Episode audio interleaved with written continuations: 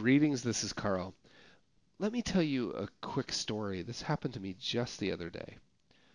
I went to the place where I work here in New Zealand, and I was greeted by somebody that I know, and they said to me, Hey, Carl, how are you? Busy, I hope. So those were the words. Hey, Carl, how are you? Busy, I hope. And I, for a second, I bought into it and I did the typical thing that we do. Oh yeah, yeah, yeah, so busy, right? Oh yeah, busy. Oh yeah, me too, busy, busy, right? I, I so I said, yeah, and I paused and I caught myself, and I've been testing this lately because I think our words matter. Like when we buy into that social contract we've all somewhere agreed to that we're going to all just pretend to be busy all the time then when we describe ourselves as busy, we start to feel busy, and we start to feel busy, that we start to feel frantic and stressed and anxious and all those things that come along with the word busy. So I think our words matter. So I've been experimenting with it lately. So my f- friend says to me, "Hey Carl, how are you? Busy, I hope." I said, "Yeah," and then I caught myself. I said, "No, actually, just busy enough. Just busy enough." And the look on his face was like I had some sort of contagious disease or like real concern for my welfare like oh my gosh is your family okay? Like are you going to be able to feed your family? You looked at me and he, then he said something like oh i love your life. And I, I was like i was walking away at, by this point so i didn't have to engage in the dialogue because i wasn't quite sure what to say. What i really wanted to i think i did say something like well isn't that the goal? Or i no i think what i said was yeah you have to work at it, right?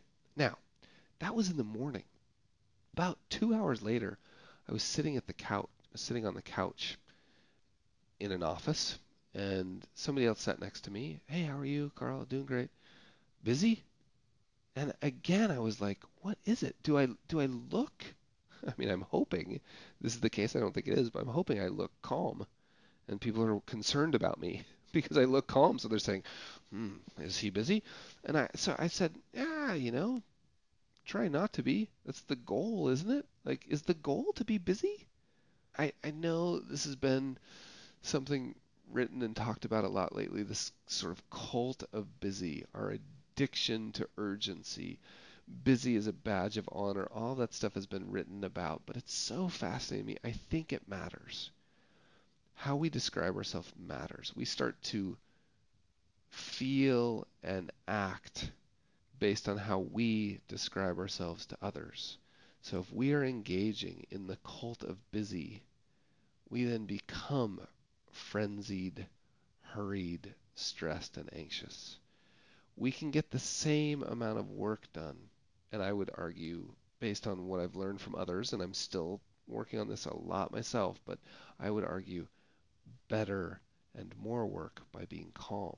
So I'm experimenting with ways of answering that question. How are you? Instead of saying, oh, busy. Oh, so busy. Oh, yeah, me too, busy. Oh, yeah. Oh, better than the alternative. Maybe there's a different way to answer that. Like, how are you? You know, I'm doing great. We don't necessarily have to make it a big thing. Oh, are you busy?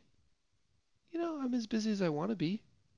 Right? Like, is there a way to start that conversation? Because it needs to change. It's silly. The way we're working is not working, right? And we need to make a change. And I think maybe it could start by just changing the cult of busy. And it starts maybe just one interaction at a time. That wraps up another episode of Behavior Gap Radio. I don't know if you've noticed, but I am doing, trying to do a sketch, a new sketch with every single episode.